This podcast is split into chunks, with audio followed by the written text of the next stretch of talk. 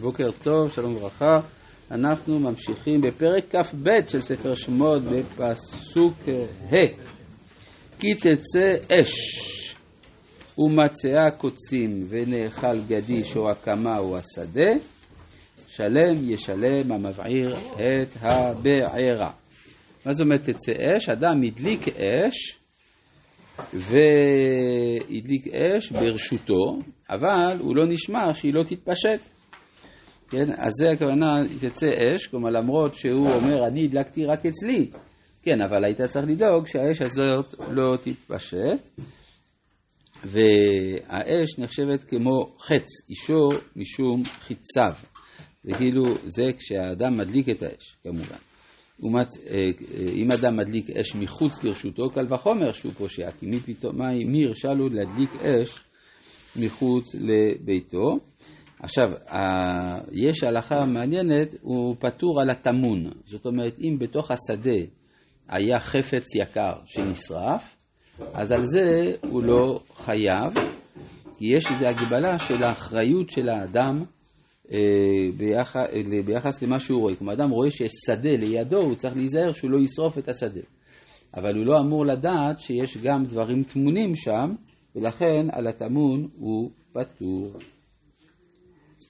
כי ייתן איש, אשר כל הארבע אבות נזיקין האלה, שור, בור, מבעי ואבער, כפי שהם מנוסחים במשנה, הם יסודות הנזקים שיש בעולם. למשל, כשאנחנו אומרים אש, אין הכוונה דווקא למה, לפעולה של הבעירה, למשל, אדם שהניח חפצים מזיקים על גגו, ובאה רוח והפילה אותם, והם הזיקו תוך כדי נפילתם. למשל, אבן נפלה בגלל הרוח מהגג על מישהו, או על חפץ של מישהו, אז הוא אה, חייב מדין אש, למרות שבכלל זה לא אש אלא אבן. זאת אומרת שכשהתורה מדברת על אה, אבות נזקים, מדברת על מקרים פשוטים, שהם אבות לדברים מופשטים. למשל כשאומרים בור, הכוונה גם למכשול וכדומה. זה לא דווקא חפירה. מה? אם זה גרמה.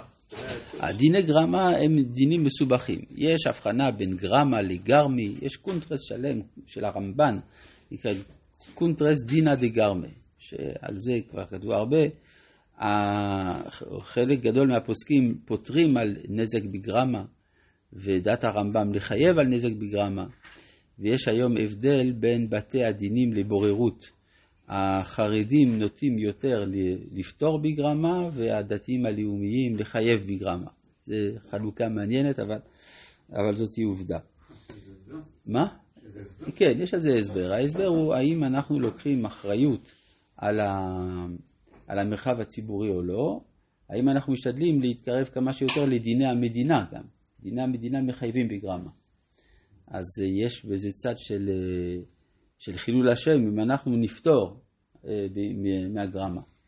אבל זו דת הרמב"ם בכל זאת, כן? אה, יש, אה, נכתבו על זה הרבה מאמרים, זה לא כאן הבמה לזה. כי ייתן איש אל רעהו כסף וכלים לשמור וגונב מבית האיש, אם יימצא הגנב ישלם שיניים.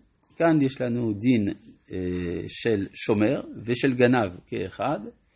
דיני השומרים ודיני הגנבים הם נזקים פחות אה, משמעותיים מהאבות הנזיקים שמוזכרים מקודם, לכן כפי ההיגיון של פרשת משפטים, שהיא הולכת מן החמור אל הקל, אז כאן מופיעים דיני השומרים ודיני הגנב. עם... כן, אבל פה זה הגנב בהקשר של השמירה, של השומר. זאת אומרת, אם השומר לא שמר מגניבה. כן, אז זהו, אז אנחנו כבר יודעים שהוא משלם שיניים, אלא מה, אז למה זה חזר? כדי להגיד שהשניים שהגנב צריך לשלם, זה עובר אל, בעל, אל, ה, אל השומר אם לא נמצא הגנב. כן, זאת אומרת, כאילו מזכירים את הדבר כדי להגיד, להחריג את הדין. כן, אם לא יימצא הגנב, אז הוא צריך לשלם שניים. אלא אם כן, הוא נפטר על ידי שבועה.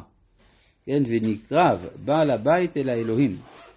אם לא שלח ידו במלאכת רעהו.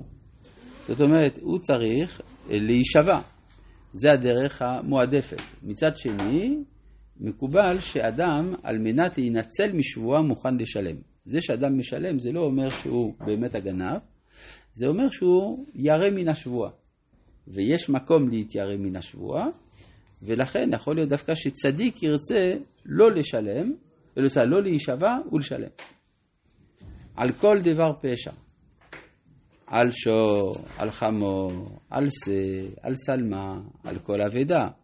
אשר יאמר כי הוא זה, עד האלוהים יבוא דבר שניהם, אשר יכשירון אלוהים ישלם שיניים לרעהו. טוב, יש הרבה דינים שנלמדו מהמילים המרובות האלה, ויש פה כלל ופרט וכלל, חזר וחלל, מה הדבר שעליו נשבעים, צריך להיות חפץ שלם, כלומר חפץ ולא למשל חוב וכדומה. אבל מה שנאמר כאן, אשר יאמר כי הוא זה. זה ביטוי לא לגמרי ברור, הכוונה שהוא צריך להישבע כי הוא זה, ולא יותר. מזה למדנו שמדובר כאן בשבועה של אה, מודה במקצת. למשל, אם אדם אה, חייב לחברו 100 אה, שקלים, והוא אומר, לא, אני לא חייב לך שום דבר, החזרתי לך, או מעולם לא הייתה הלוואה. אדם כזה פטור מן השבועה. אבל אם הוא אומר, לא, זה לא 100, זה רק 50. החזרתי לך כבר חלק, או הלווית לי רק 50. מודה במחצת. זה נקרא מודה במקצת. כן, במסכת שבועות, מחצת, כן. לא, במקצת. אה, במקצת? במקצת, כן, כן, לא במחצת. כן. כי יכול להיות גם שהוא מודה ב-20 אחוז. כן, מודה במקצת, חייב בשבועה. זאת אומרת, מה ההיגיון שבדבר? אז הגמרא במסכת בבא קמא, רבא אומר, בגלל שאדם אינו מעיז פניו בפני בעל חובו. כלומר, אדם לא מעיז להגיד למישהו חייב לו כסף, לא חייב לך כלום. באמת? לא, זה קורה, אבל זה מספיק נדיר כדי שלא נטיל על זה שבועה. לעומת זה, אדם יאמר לעצמו, אין לי עכשיו כסף להחזיר לו, החזרתי, אז אני אודה במקצת, כלומר, קצת מהכסף יש לי. אז אני אודה בזה, ואת השאר אני אתן יותר מאוחר. אז הוא משקר. אז כדי למנוע מצב כזה, אנחנו מטילים על השבועה. זה אומר שאדם מתיירא מן השבועה ולא מתיירא מן השקר. זה מצב מאוד אמצעי כזה. ו... כי אם אדם לא היה מפחד לשקר בכלל, או לא, גם לא היה מפחד מהשבועה, אז השבועה לא הייתה יעילה. אז מדובר במצב שמבחינה מוסרית החברה בנויה ברובה מאנשים שלא מוכנים להישבע על שקר, אבל מוכנים לשקר קצת. אבל לפני זה, ונקרא בעל הבית אל האלוהים, יש מצב שהוא ירצה לשלם ולא... שהוא ירצה, נכון, נכון. אבל מה קורה אם אה, אנשים כבר לא מפחדים משבועת שווא? אז השבועה כבר לא מועילה כלום, אז באמת לא נשתמש בה. כמו כן גם, אם אדם לא, כן מעיז פניו בפני בעל חובו, כן, הרי לפעמים החברה מידרדרת, וכבר בזמן האמוראים אמרו, היום אנשים כן אה, מוכנים להישבע, להעיז פניהם, ולכן משביעים שבועת הסת גם על כופר הכל. מי שכופר בכל החוב, גם כן משביעים אותו, נקרא שבועת הסת, אבל אפשר גם לעשות גלגול שבועה, זאת אומרת, לא, לא גלגול שבועה, להטיל את שבועת ההסת גם על התובע.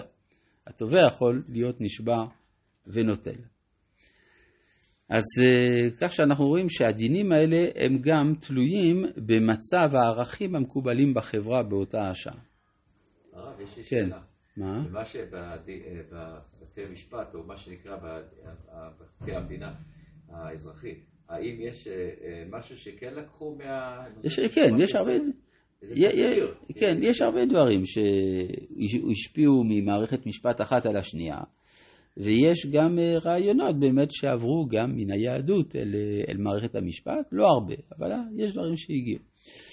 כי ייתן איש אל רעהו, חמור או שור עושה, וכל בהמה לשמור. הוא מת, או נשבר או נשבע, אין רואה. שבועת השם תהיה בין שניהם, היא לא שייך לדוב, היא ממלכת רעהו, ולקח בעליו ולא ישלם, ואם גנוב יגנב מעמו, ישלם לבעליו. אז כאן מדובר על שומר שכר. שומר שכר שהוא חייב בגניבה ואבדה. אם טרוף יטרף, יביאהו עד, הטרפה לא ישלם. מה זאת אומרת? אם טרוף יטרף, צריך להביא את, ה, את הנבלה שנטרפה. יביאו עד, יביא עדודה לבית דין. כלומר, יש גם ביטוי, בבוקר יאכל עד, עד זה מלשון שלל גם כן, משהו שעדו עליו, ואז את הטרפה לא ישלם.